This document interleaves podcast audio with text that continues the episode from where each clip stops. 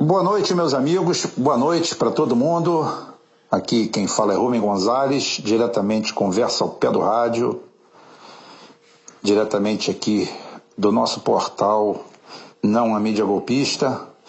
Hoje vamos falar sobre os factoides que estão acontecendo. A falta de leitura da esquerda, da centro-esquerda, em cima do momento que nós estamos passando. O primeiro momento se dá quando boa parte dessa esquerda, muitos militantes e ativistas do PT, uma clara... pouca visão, só para dizer o mínimo, para a gente não entrar em algo mais sério, mais contundente, pouca visão, achando que o fato do Centrão ter desprezado o Ciro Gomes tenha sido um péssimo negócio. Eu li as análises mais estapafúrdias possíveis, análises péssimas, mal feitas, sem conteúdo, sem visão da real política, sem visão geopolítica, sem entender o momento, sem entender nada, apenas um oba-oba, que aquilo, primeiro, uma parte associando aquilo ali, tá vendo, o Ciro Gomes estava vendendo a alma ao diabo, como se o PT não tivesse feito isso a vida inteira, né? Inclusive, pelo que me consta, toda essa quadrilha que se encontra lá no Palácio do Planalto foi levada para lá pela mão do PT. Foi pela mão do Lula, pela mão da Dilma, em que, ao invés de apenas apoio pontual, foi dividido o governo com eles. E isso daí é trágico. Tão trágico é que olha o que aconteceu. Tivemos esse pseudo-golpe, eu ainda vou abordar essa história do golpe, que não é golpe nenhum, não houve golpe. Houve um se colar, colou e colou. Tá? Não vou discorrer sobre esse assunto, não. Vou discorrer sobre a falta de visão de todo mundo sobre isso aí. Olha, o Ciro procurar apoios é uma coisa totalmente legítima.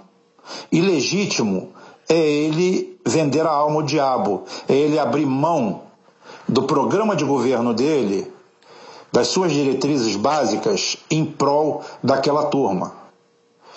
Demeritório seria ele fazer uma carta aos banqueiros brasileiros ou aos milionários brasileiros para justificar alguma posição ou alguma mudança de posição. Muito pelo contrário, o Ciro tem sido extremamente antipático com essa raça, com esse pessoal, com a elite brasileira.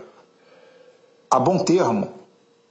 É o único que tem coragem de enfrentar todo mundo, como tem coragem de enfrentar o MP, como tem coragem de enfrentar toda essa turma. Muitos aqui, durante muito tempo, eu vejo os mais ativistas, né, vamos dizer assim, para não ser mais pesado, o pessoal do PT cobrando uma posição do Lula, do Ciro, que absolutamente o Ciro não tem obrigação nenhuma. Ciro não é pajem do Lula, Ciro não é advogado do PT e Ciro não tem obrigação nenhuma, absolutamente nenhuma, de sair por aí convocando vomitaços, tuiutaços, carimbaços em nota e toda sorte de coisa visando a soltura do Lula ou qualquer coisa dentro do processo do Lula. Inclusive, eu ouso dizer, e vou mais longe, que o Ciro foi muito mais contundente em relação à situação que se abateu sobre o Lula do que o próprio Lula foi em relação às inominias e arbítrios que foram cometidos contra seus companheiros históricos do PT no Mensalão. Pelo que me consta, fora, salvo se alguém tiver outra posição, a posição do Lula foi de total e absoluto silêncio. E eram companheiros de uma vida inteira do mesmo partido. A única coisa que Ciro sempre foi do PT e de Lula foi um fiel parceiro. Fiel. Ah, então é o seguinte, isso daí tudo eu falei até agora, única e exclusivamente, para chegar nesse ponto aqui. Isso daí daria um tempo, a mais para o Ciro Gomes e o PDT. Não se concluiu, ótimo. Até porque hoje nós temos uma campanha eleitoral que vai se assemelhar muito à de 1989. Talvez não só pela abundância de candidatos, mesmo que muitos desistam, mas também pela incapacidade que os partidos têm, como tiveram naquela época, de demonstrar força e vigor político. Haja vista que se elegeu o Fernando Collor com um partido fake, inventado na véspera, um tal de PRN número 20, partido não sei o que da Renovação Nacional, totalmente fake. Foi inventado na véspera e engoliu todo mundo, porque as alianças se faziam pela frente e as defecções aconteciam a todo momento. Muita defecção, muita gente pela frente com uma coisa, gente com tempo demais como Ulisses Guimarães, que não conseguiu transformar isso em voto. E lá na Vevá, quem se elege dentro desse processo, desse imbróglio, é Fernando Collor, aonde a esquerda se fragmentou e deu no que deu. Só que dessa vez a esquerda não vai se fragmentar. O campo progressista não vai se fragmentar por um único motivo. Dessa vez, quem tem um perfil, vamos dizer assim, de mercado parecido com o Collor era fake, foi vendido como um produto bom, mas era falso. Mas quem tem essa medida é exatamente Ciro Gomes. Ciro Gomes tem esse formato, ele tem o perfil que foi criado nos últimos 2 anos para o eleitor brasileiro. O eleitor brasileiro não acredita em partido. Está todo mundo dando uma ênfase muito grande à atuação de partido, quando o povo tem ojeriza de partido. Nem 10% da população, que 10%, talvez 5%, 6% da população brasileira seja filiada a algum partido político. Estou falando em número de eleitores. Da população em geral deve ser 3%, não mais do que isso, que são filiados a partido. O resto todo mundo passa longe. Vê partido de políticos com o nariz tampado. E pior ainda, o PT se desgastou demais, todos os partidos se desgastaram demais, aconteceu por igual, e o que se sobressai hoje são os nomes.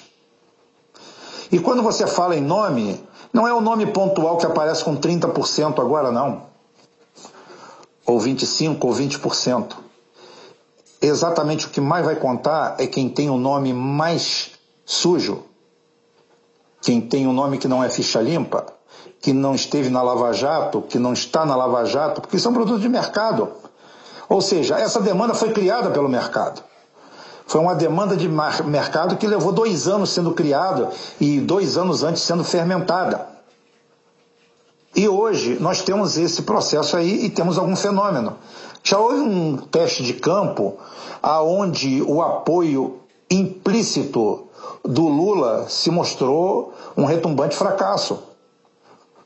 O voto do Lula não é importante, não. O voto do eleitor do Lula é importante. Agora, eu quero saber até onde é que esse voto pertence ao PT. Ao meu ver, não pertence em lugar nenhum. Muito pouco voto desse pertence ao PT, que hoje é um dos partidos mais desacreditados do país, em que pese de ter arrumado 2 milhões de militantes, que dentro do quadro político brasileiro de sucessão não significa absolutamente nada. É muito barulho por nada, porque um presidente vai precisar no segundo turno de algo em torno de 55, 60 milhões de votos para se eleger. E esse quadro de 2 milhões de ativistas, né, vamos dizer assim, vai significar muito pouco dentro disso.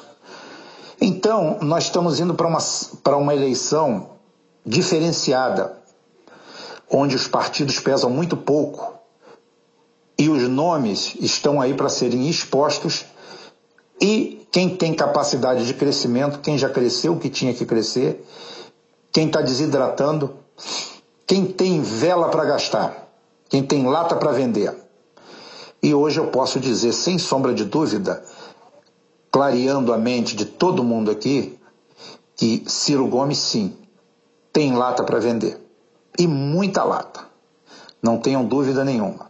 Não se iludam com esse quadro pontual de apoio de um partido ou de outro, que, como eu falei, fui bem lembrado por um amigo no Facebook.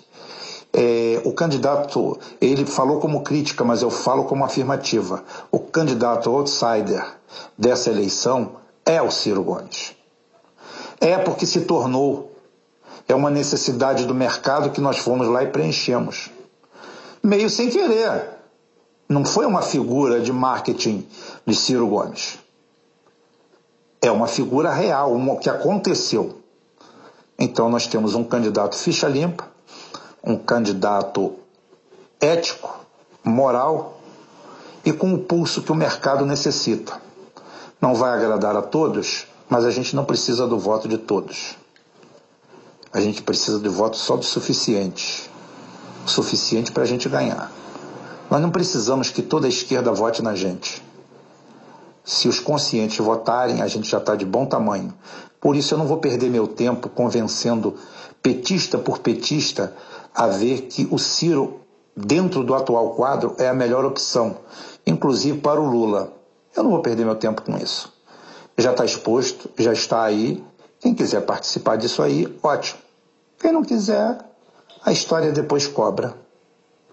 Uma boa noite para todo mundo e amanhã a gente está aqui de novo, com toda certeza. Um abraço.